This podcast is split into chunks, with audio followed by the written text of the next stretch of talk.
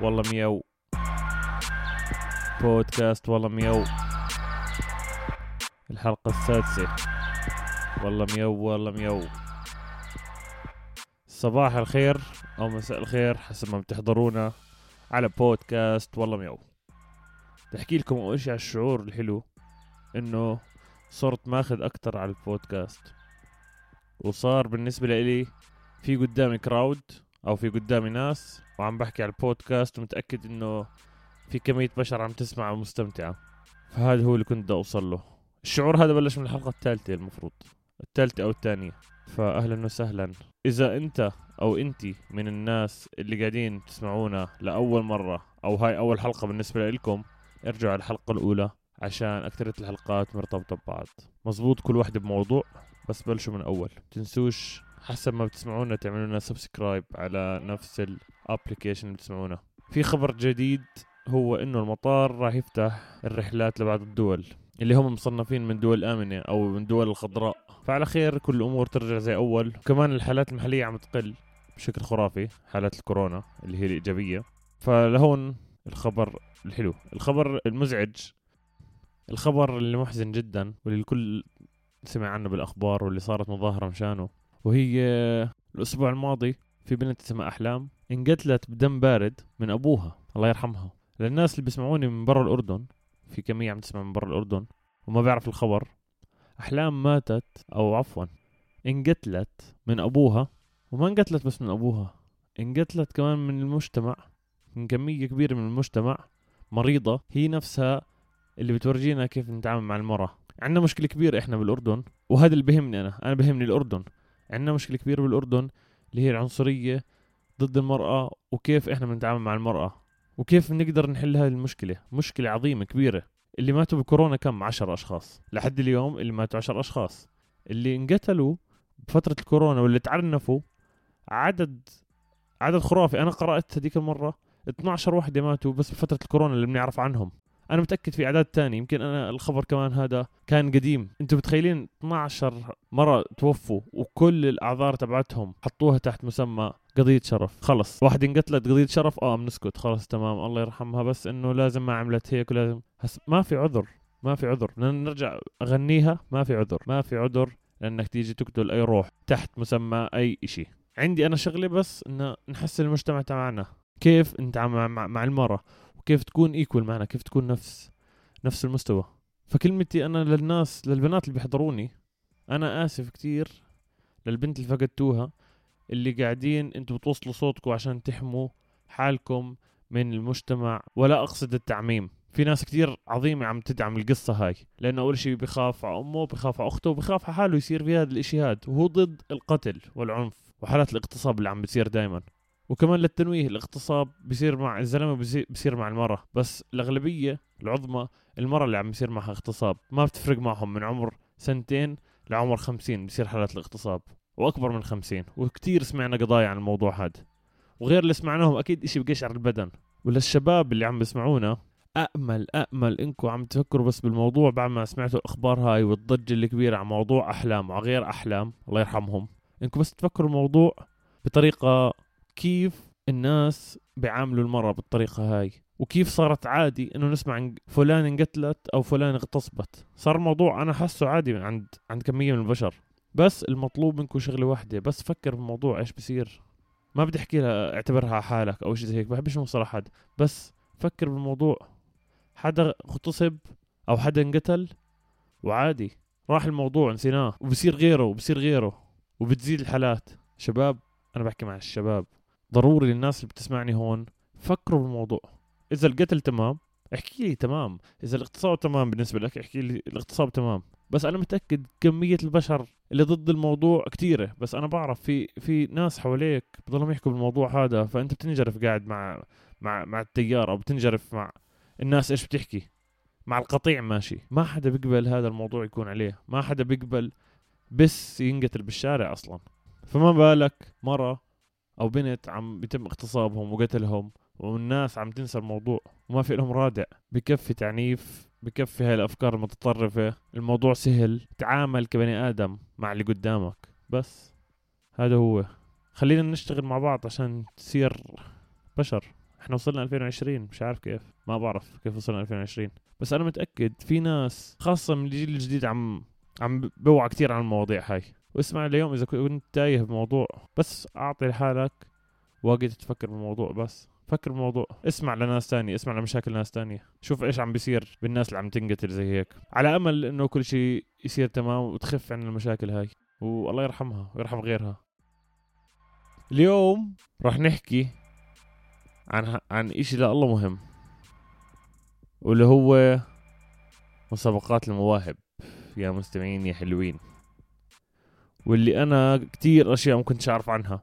كنت أعرف إني أنا بحبش المسابقات تبعت المواهب هاي أو ما بحب أشترك فيها. بس بمساعدة صديق لإلي بالحلقة هاي أخذت منه شوية خطوات وانصدمت صراحة. حدا من اصدقائي لي كان في أحد المسابقات هاي واليوم بدي أحكي لكم عن المسابقات هاي أكتر. بدي أحكي لكم إيش اللي بصير ورا الشاشة اللي بتحضروها أو خلينا نحكي ورا الكواليس. هسا في نسبة كبيرة من الفنانين ضد الفكرة هاي وما بيحبوا يشتركوا في هاي البرامج. ليش يا ترى؟ هسا كفنان مش معروف أو فنان جديد. قصدي مش معروف صار لك مدة كبيرة عم تشتغل على مشروع فني لك ومش معروف وحاب إنه تنشهر عن طريق هذه البرامج.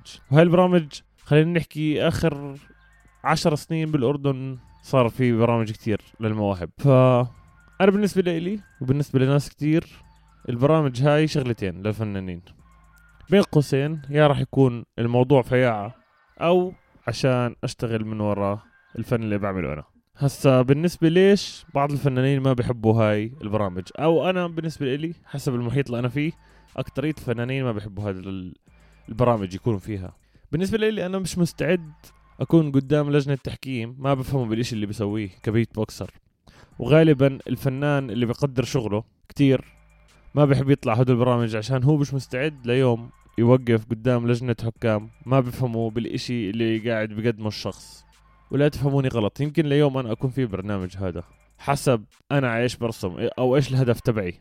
إذا حاب إنه أطلع بس من ورا فيديو واحد على هاي القناة أو هذا البرنامج وهذا راح يجيب لي شغل لقدام وأكون دارس الموضوع تمام. بس أنا عم بحكي إذا ما بدي أشارك ليش ما بدي أشارك؟ أو ليش فنانين كثير ما راح يشاركوا لأنه إذا بننتبه على لجنة الحكام دائما اللي بتكون من ثلاثة لخمسة بالبرامج هاي المواهب اللي بتكون فيها أكثر من شغلة. أنا ما بحكي على البرامج اللي بكون بس للغناء أو البرامج الموجودة بس للدانسينج أو للرقص. أنا عم بحكي للي بتكون في خلطة المواهب هاي اللي بيكون فيها كل إشي. أنا بالنسبة لي الحكام مش مؤهلين يحكموا على كل إشي موجود. فصفى الموضوع commercial زيادة. مشان هيك إحنا بال hip hop scene اجمالا في عنا بطولات خاصة بال hip hop scene عنا. يعني في في البطولة تبعت البيت بوكس اللي بتصير مرة بالسنة اللي هي بطولة الأردن للبيت بوكس بكون فيها حكام. في عنا rules عنا قوانين معينة بنحكم عليها خمس قواعد. وال break dance أو ال popping نفس الإشي. في عندهم قواعد معينة. وإحنا بنكون نازلين وبنعرف إنه الحكام هدول إنهم مخولين إنهم يحكموا هاي البطولة. فالشغل الصح اللي إحنا ممكن إذا أنا بدي أشترك ببطولة بشترك ببطولة زي هيك أو مسابقة. هسا هون بالأردن بطولات بطولات أو مسابقات الموسيقيين عامة قليل كتير بالأردن. إحنا عم نحكي عن الأشياء الكبيرة. لأنه ما بتشجع ناس يعملوا كتير مسابقات هاي. ما في كتير مسابقات عشان أول إشي اللي بفوز بكونش كتير مغري إيش عم بفوز إيش الجائزة كمركز أول أو ثاني أو ثالث فقليلة هاي الأشياء ففي احتكار لاكم من قصة بتصير بالسنة أو اكم من برنامج بيصير بالوطن العربي عامة اللي بيقدر يشترك فيه كل الدول العربية. فخلينا نحكي ليش أنا بسمع هدول البرامج. أول شيء هذا البرنامج استغلال الفنانين في شهر هذا هذا البرنامج نفسه أو المسابقة نفسها. وكمان بتزرع في الناس إنه هاي أنواع هاي كلها مواهب زي ما حكينا بحلقة المواهب وحطوك بخانة الموهوب المسكين. اللي ما حضرش الحلقة يرجع لورا ويحضرها. مشان هيك أنا بدي إياكم تبلشوا من البداية. عشان تفهموا هذا المصطلح. التصويت. اللي حكيت عنه التصويت. يعني بالعادة بيكون ثلاثة لخمسة زي ما حكينا حكام. الخمسة كل واحد بيعمل إشي معين. أكثر من خمسين بالمية من الفنون الموجودة الناس ما بتفهم فيها أو الحكام هاي ما بتفهم فيها. في عنا شغلة ثانية اللي هاي أكبر شغلة صراحة عار على أكترية هاي البرامج اللي هو استغلال القضية استغلال قضية بتهم الشعب العربي. خلينا نحكي على الشعب العربي. زي قضية فلسطين. أو قضية تانية. أو قضية حرب. بيستغلوها على التلفزيون هاي عشان تجيب ناس أكتر. هسه ممكن حدا يحكي لي لا يمكن عن جد هم بيحبوا مثلا القضية الفلسطينية أو بيحبوا إشي زي هيك. أنا بحكي لهم تبعوا على نفس القناة. اللي عم تعرض هذا المنتج وموقفة مع القضية الفلسطينية مثلا وشوفوا شغلهم الثاني هل بيحكوا عن القضية ولا بس بدهم يستعطفوك وتضلك تحضر البرنامج هذا هسا كل واحد حر أكيد إذا حاب يكون في هدول المسابقات أو لا. بس بده يكون متوقع إنه بس يروح على البلد المعينة عشان يقدم الأداء تبعه. راح يكون في أشياء زي إنك تنلطع يعني تستنى وقت طويل عشان الأداء. وكمان في بعض الأحيان في برامج تطلب منك تلبس إشي معين على كيفهم تمام؟ خلينا خلينا نفترض إنه مش مشكلة إنه كيف تلبس على كيفهم بس اللي بيتحكموا فيه أكتر يكون الرد تبعك حسب ما بدهم. يعني أنت واقف قدام لجنة الحكام وحكوا إشي ما ما عجبك أنت لازم تعمل زي ما بيحكوا لك طريقة الرد. يعني بس أنت صفيت أنت اداء اللي بيستعملوها عشان يسوقوا منتجهم زي ما بدهم هم مش زي ما بدك أنت. وكمان القنبلة انه بوقعوك على عقد.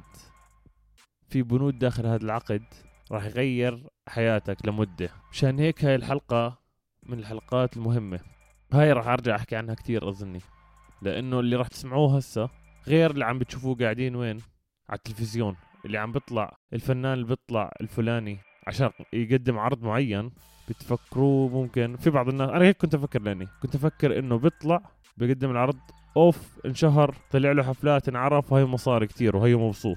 هسا من المشاكل اللي نبلش فيها step by step خلينا نحكي. حبة حبة. هسا بحطوك بأوتيل وأغلب الأغلب الأيام أول audition لك أول عرض لك بكون معك ثلاث أيام لاربع أيام. الثلاث أيام لاربع أيام هدول بتقعدهم ممنوع تترك الأوتيل إلا بعلمهم أو يكون معهم ناس موجود من الفريق تبع البرنامج. وعادي قصة المقابلات هاي قبل العرض تبعك بكون في مقابلة بتحكي عن حالك بعدين تطلع تعمل العرض تبعك. عادي الموضوع ياخذ 12 ساعة وانت قاعد تستنى. كيف يعني؟ في مكان بقعدوا فيه كل الفنانين عشان يعملوا مقابلات وانت بتكون هلكان أو بدك تعمل إشي تاني أو زهقان. وعادي تقعد 12 ساعة تستنى الانترفيو تبعتك. على أساس إنه زي ما إحنا إيش بنشوف؟ بنشوف إنه الكاميرا إجت فجأة على شخص وبلشت تصور فيه. لا هو بكون هذا مبين. هسا هسا في حدا بيجي بيحكي لي مش مشكلة عادي إنه بيسوقوا المنتج إنه يبين زي هيك ما عندي أي مشكلة. بس هذا عم بيطلع ظهر مين؟ على ظهر الفنان نفسه اللي قاعد بقعد 12 ساعة لأول يوم بس عشان يعمل الانترفيو اللي تبين إنها آه والله جاي إجت عفوية. الانتظار ما راح يكون منظم تعب راح يكون كتير.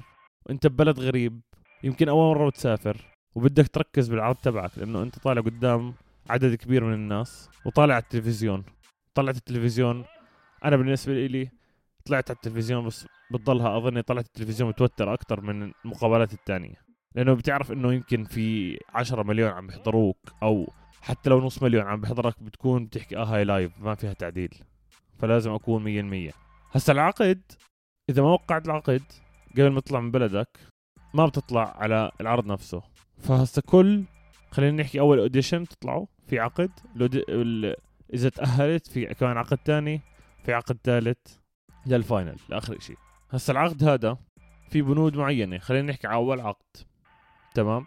العقد الأول كمشترك جديد ممنوع تحكي أي إشي صار بالكواليس ووصل الاسم تبعك لعندهم راح تدفع مبلغ معين. المبلغ المعين أنا اللي بحكي كفنان طالع ينشهر هناك ما راح يقدر يدفعه لحاله يعني راح يصير ملزوم بعدين بالبنود الثانية إذا تأهلت في عقد بيوصل لمدة عشر سنين عارفين شو يعني عشر سنين؟ إيش البنود فيه؟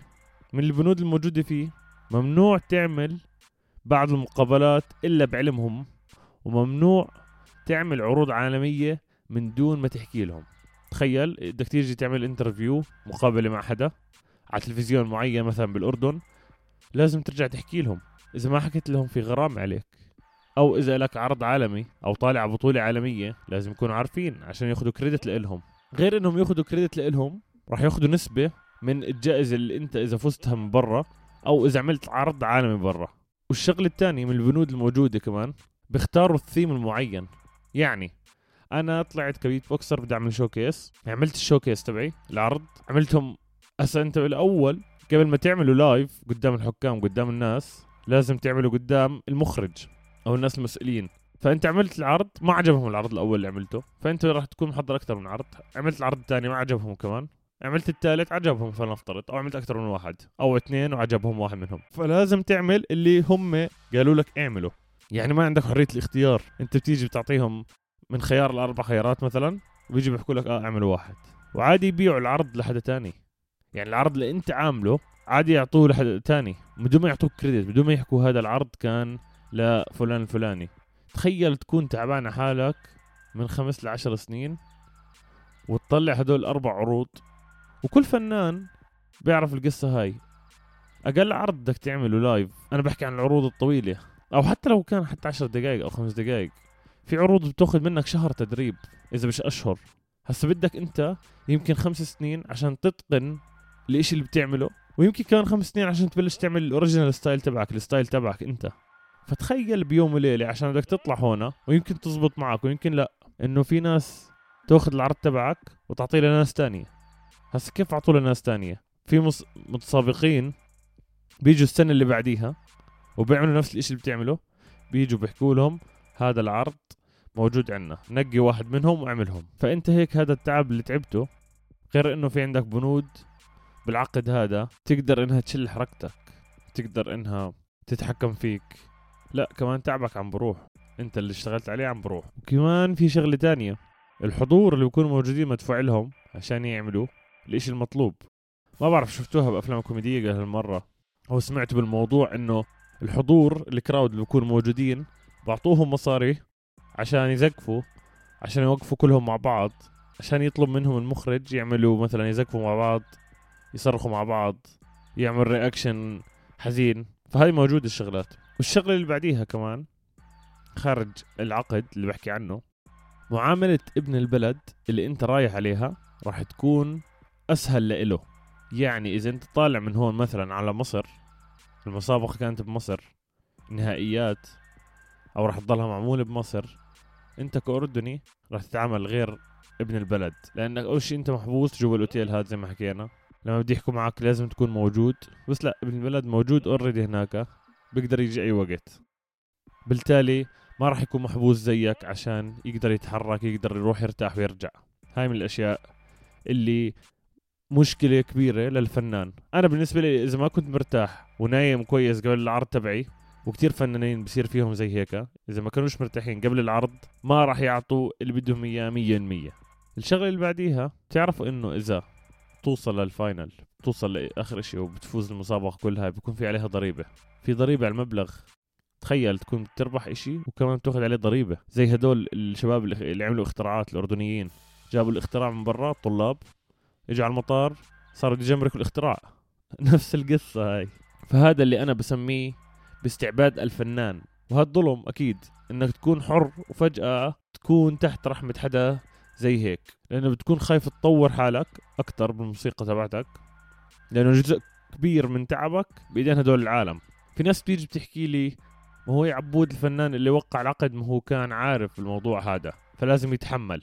أنا بجاوب على هذا السؤال إنه تخيل حالك فنان خلينا نحكي صار لك خمس سنين تشتغل على حالك كل يوم في أيام ما نمتش فيها وتعبت كتير وعلى الأغلب بتكون شغال شغل تاني وبنفس الوقت عم بتطور بالفن تبعك اللي ما يمكن ما جاب لك مصاري أو عم بيجيب لك دخل خفيف.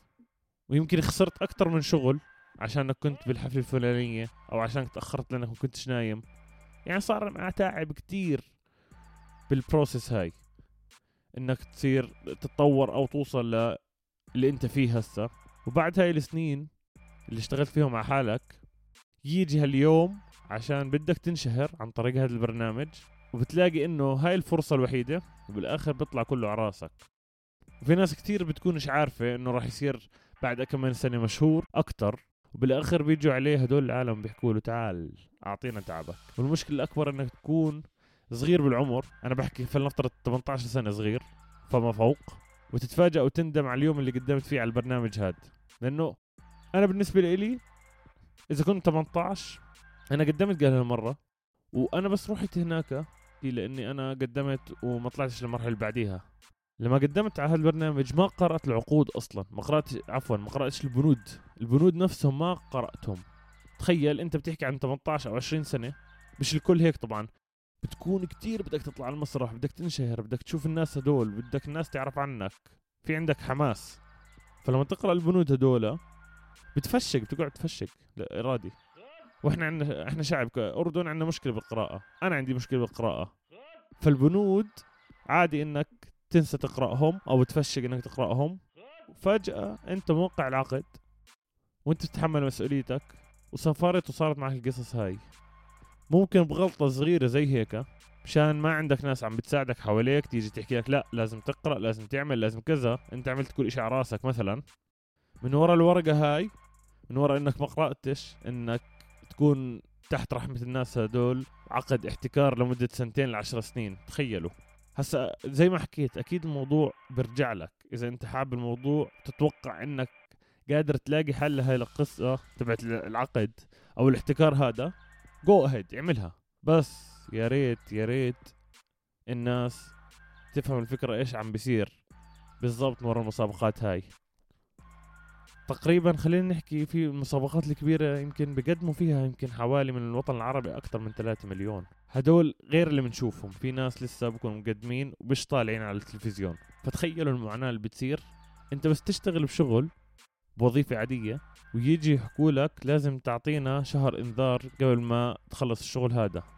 ولا بتدفع غرامة خلينا نحكي ألف دينار مثلا. اللي راتبه بكون خلينا نحكي 350 ل 500 دينار. من وين بدي أجيب ال 1000 دينار هاي؟ هسا أنا ليش بحكي؟ اللي قصدي فيه إنه ترب ال 1000 دينار هذا بكون خاف عقلك لإنه بس 1000 دينار بدك تدفعهم عن شهر واحد لازم تترك بتكركب حياتك. فما بالك إنه يكون عقد الاحتكار هذا لسنتين أو لعشر سنين. أنا لو يصير معي الموضوع هذا لو بعد سنة سنتين مثلا طلعت على بطولة العالم أو طلعت على عرض إجاني عالمي والشركة هاي سمعت عنه بدون ما أحكي لهم وأنا موقع معهم العقد هاد إيش راح يصير فيي؟ حيقلبوني الشريطة. مسحوا فيها الغبرة فبتمنى إنه الناس قبل ما تعمل الخطوة هاي تكون مية المية إيش بدها تعمل ومش لعبة. يمكن انت تنقبل على طول وما توعى حالك إلا انت على ال final موجود. وبعدين بنهايه بنهاية اليوم أنا هيك أنا بالنسبة لي قبل العقد ما كنتش أعرف المواضيع هاي كثير عن العقد. لولا ما صاحبي ساعدني بالموضوع ما كنت أعرف. أو حكى لي إيش صار معاه. لأنه وصل ال semi-final وانشهر كثير من ورا المواضيع هاي. بس تخيلوا إني ما بعرف عن المواضيع هاي. غير إني ما بعرف عن قصة العقد وما كنتش متبع كثير لما قدمت مرة. المشكلة كفنان مآمن بشغلك في كمية كبيرة منا إحنا ولا يمكن يخلوا ناس مش فاهمين بالفن تبعنا يحكموا على الفن تبعنا. يعني ولا يمكن يجيني ممثل يحكي لي انت عملت كذا كذا غلط واخذ برأيه. أكيد لا أو أسمح له. لما يجيني موسيقي عظيم عم بيحكي لي عن موضوع معين أنا شايفه بالنسبة لي عظيم موسيقي الفلاني عم بيحكي لي بتقدر تعمل واحد اثنين ثلاث هذا بيختلف الموضوع. بس لا ما راح أوقف قدام لجنة حكام. حاليا أنا هيك مبدئي. يمكن بعدين تلاقوني على برنامج. إذا لقيت القوانين اللي بدي إياها أنا مناسبة لإلي؟ تمام بس ما بدي أوصل لعند مثلا لجنة حكام معينه وأحكي آه هم عملوا فيي هيك وعملوا فيي هيك. بس لا أنا هيني عرفت عن الموضوع. بالعكس هيك آه بخلي الناس تصحصح على الموضوع أكثر والناس اللي عم تسمع البودكاست وهم مش بمجال الموسيقى هيك عرفتوا إيش عم بيصير. بعدين هاي الشغلات اللي بتخلي الموهبة أو مصطلح الموهبة موجود. لأنه ما قاعد بكبر الواحد. لأنه هدول البرامج الاستغلالية راح يعني يوقفوك. أو راح تتغلب كتير. فهذا كان موضوعنا اليوم عن هدول البرامج.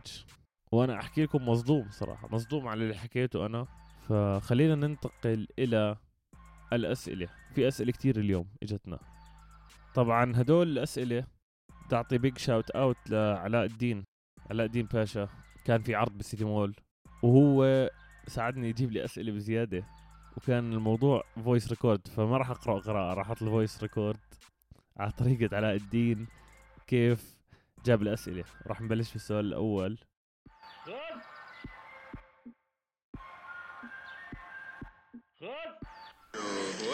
وهلأ معنا مشترك جديد اسمه آدم الواوي من قلب السيتي مول معاكم. وعنده سؤال لا والله مياو تفضل أستاذ آدم. بدي أسأل سؤال صغير إنه ليش ال artist تبعون عمان بالذات ال hip hop مش مقدرين عند الناس؟ إنه بعطيش ال artist حقه بشكل عام. ليش الناس ما بتقدر ال break dancers أو ال dancers بعمان أو بالأردن؟ أنا بالنسبة لي حسب المجتمع اللي حواليك المجتمع اللي حواليك انت بتفرض عليه كيف يحترم الموضوع هذا أو الناس اللي بتشتغل معها بتفرض عليهم انت كيف تكون صورتك. زي ما حكيت قبل هالمرة انت مراي وكيف واثق من حالك وكيف شخصيتك تعكسها على العالم نفسها. فأنا بالنسبة لي تشوف ما بعرف المجتمع نفسه اللي حواليك أو الناس اللي بتتعامل معها تفرض عليها الإشي هذا عن طريق السكيلز اللي عندك أو عن طريق شخصيتك. أنا بآمن بالشخصية في بعض الأحيان إنه تفرض عليهم الشغل هذا. تورجيهم مين أنت. بطريقة أو ما. السؤال اللي بعده. كمان سؤال ثاني من أنس. ليش لما يجي مثلا b-boy من برا أو dancer من برا بيحترموه أكثر من ال OGs اللي قدام اللي عندنا هون؟ هذا السؤال حكيت عنه المفروض المقابله اللي قبليها. لما يجي فنان من برا أو dancer من برا الناس بتعطيه attention بزيادة تعطيه اهتمام بزيادة وبالتالي بكبر راسه. الموضوع هذا. هسا اللي عم بيصير المشكلة هاي أنا بشوفها أكثر شيء من الشركات. في من الفنانين أكيد. اللي عم بيصير هو مشكلة بيعملوها اكثريه الناس حكيت عنها قبل اللي هي بقدروا الأشياء اللي بتيجي من برا الفن اللي بيجي أو الفنان اللي بيجي من برا. لأنه جاي من برا. جايبينه بطيارة إحنا أو دافعين له بزيادة. بدنا نقدره أكثر وعلى الأغلب زي ما حكيت هو بكون يا من دول أوروبية أو من من أمريكا بكون موجود هذا الفنان جاي. فهذا أكيد أحسن منا عندنا هاي النقطة. هسه هاي بترجع لنا إحنا كفنانين. لما يجي ما نعطيه العين هاي. نعطيه ريسبكت نعطيه احترام مية المية نقعد معاه أو زي ما بيحكوا إكرام الضيف اللي بدكم إياه. بس إحنا ما نعطيه العين مشان الله تعال اقعد معنا أو مشان الله بدي أتصور معك. أعطي ريسبكت شوف شو الوضع. وبرضه أول شيء احترم حالك كفنان كيف تتعامل مع الفنان الثاني عشان يشوفك بصورة أحلى. ما يشوفك أنت اللي خف عقله مشان الله صورني معاه. وكمان هاي بترجع للناس اللي عنا. خلص بشوف إشي من برا هذا أحسن. هاي هي مشان هيك. كيف ط... أظني أظني ال... الإشي الأكبر اللي بيخلي هذا الموضوع هو التسويق. كيف يسوقوا الفنان اللي جايبين من برا اللي بعده. كمان سؤال آخر من عمران. حج عبود السؤال الثاني بقول لك. ليش بيعتبروا المغنيين وأي أشياء ثانية فنانين وال musicians كلهم فنانين ما بيعتبروا ال dancers فنانين عندنا بالبلد. بس السلام عليكم. يا حبايبي يا dancers هدول ال dancers كان عندهم show بالسيتي مول زي ما حكيت لكم. وعلى فكرة أكثر ناس اختلطت فيهم بال hip hop scene اللي هم ال dancers بالنسبة لسؤال عمران زي ما حكيت لأنس هو قريب من سؤال أنس على فكرة. بدنا نغير الصورة هاي. إذا الصورة لسه موجودة عندكم هاي أنتم حاسينها بدك تغيروها بطريقة أو ما. وعندنا ال dancers في ناس في كمية بتخوف عنا. عملت بطولات عالمية بأوروبا بتركيا بالهند. طلعت وعملت عروض بتخوف بأمريكا كمان. أظني مرات إحنا بنعطي فكرة لحالنا بنكون شايفينها هيك بنكون شايفين إنه ليش قاعدين بيحكوا عن هذا فنان بيحكوش عني فنان. مرات إحنا برضه بنتخيل الموضوع. تمام؟ هسه موجود هو في بعض في بعض الأحيان. بس برضه مرات إحنا بنتخيل الموضوع هذا. فإذا أنت بتضلك تتخيل الموضوع آه الناس بيحكوش عني فنان وأنا مش فنان. راح فعلا إنك أنت تصدق الكذبة هاي اللي براسك إنك أنت مش فنان. هاي بينطبق على شغلات كتير سواء فن أو غير فن حسب ما أنت بتتخيل أو بتحط بمخيلتك موضوع إنك بتأمن على حالك كفنان أو لا أو كواحد محترف أو لا في مجالك. فالواحد يتأكد 100% إذا هو عم بتخيل الأشياء هاي وما حاول طريقة تانية إنه يثبت إنه فنان أو إنه عم بتخيل الموضوع. بس السؤال اللي بعده من ال OG علاء الدين واحد من ال dancers هو اللي عمل الأسئلة. يسعد ربك شكرا كتير. انبسطت كتير حسيت هذا الفقرة فقرة أسئلة من الشارع. ممتاز كتير حلوة. السؤال بيحكي ما تعريفك للفن؟ الله. صراحة هذا عميق جدا السؤال. تعريفي للفن هو ركن من أركان الحياة والسلام. الله على الفصحى. فأنا بالنسبة لي هيك هاي هاي اللي طلع معي حاليا. هو بيعبر عن شغلات كتير الفن بالنسبة لي فن عامة. بس يا هو ركن من أركان الحياة والسلام. السؤال اللي بعده السؤال اللي بعديه من طحان. لكل موهبة في منتقدين شو الرد المناسب إلهم إيه كل حد عم بيخترع صراحة رد. كل مرة عم بتفاجئ. إحنا الشعب الأردني عندنا ردود بتخوف كفنانين كمان. صراحة ما حداش يوقع مع فنان أردني. أنا بالنسبة لي إيش أنت بتعمل إذا حكى لي إذا إجا انتقد إشي معين عشانه بكره اللي بعمله أنا قاعد أحكي له أنت شو بتعمل؟ بس خليه يصفن ويحكي لك شو يعمل وشوفوا المقارنة. وأنا بالنسبة لي في ناس كتير بتفرق معهم الموضوع هذا. يا بتلاقي الرد المناسب بالنسبة لك أو بتحكي له عن جد أنت إيش بتعمل أو إيش بتستفيد من الموضوع هذا. ما تكون أجريسيف وفي بعض الناس بيكون أجريسيف حرين أنتو. بس أنا بفضل بطريقة إنه أنا بعمل واحد اثنين ثلاث ومبسوط من الموضوع هاد بالطريقة اللي بحبها. الفن واحد اثنين ثلاث أثر علي بشتغل منه فما بعرف كل حدا جوابه. بس أنا هيك بالنسبة لي بحكي له إيش أكتر إشي بحب بالفن. وما فهمش ما فهمش. جاوبته قبل ما فيها. السؤال بعديه من The Robot مش سؤال بس حاب تحكي لنا عن الفن الأدائي أنا بديش أحكي إنه bullshit لأني مش فاهمه. بس حابب أشوف وجهة نظر جديدة غير هذا ال- الانعكاس اللي هو الروح والعقل الباطن على الجسد. الفن الأدائي بالنسبة لإلي هو بقدر أحكي إنه فن فيش فيه قوانين وهو مزيج من الفنون كلها مع بعض. وهو بيعتمد على الجمهور live أكتر. قرأت شوي عن ال history تبعه. بيعتمد على ال- الوقت والمساحة. فهذا بيحكي عن ال live أكترته على ال live وبحكي بالعادة عن الثقافات. وأكثر أكثر شيء بحس الفن الأدائي بكون عبارة عن آه، نص مك... نص مكتوب. خلينا نحكي نص مكتوب وعم بترجمه عن طريق جسدك. بحسه لل dancers أكثر أكيد أكيد راح يكون باقي الفنون كلها بس بحسه لل dancers لل... للي راقصين أكثر فهذا بالنسبة لي الجواب. وصلنا لنهاية الحلقة. السادسة تبعت مسابقات المواهب. نشوفكم الأسبوع الجاي. لا تنسوا تعملوا subscribe من محل ما بتسمعونا. اللي حاب يعرف كيف بده يسمعنا وسمع بس شاف ال link. تقدر تروح على الانستغرام بالعربي مكتوب بودكاست والله ميو بال bio بكون محطوط link بتفوت على ال link على الرابط. بيطلع أكتر من application بتقدر تسمعنا عليه. ولا تنسوا تعملوا لنا subscribe وتبعتوا البودكاست لحبايبكم وأصحابكم. نراكم الأسبوع القادم. إلى اللقاء. بنشوفكم بالحلقة الجاي. سبعين. you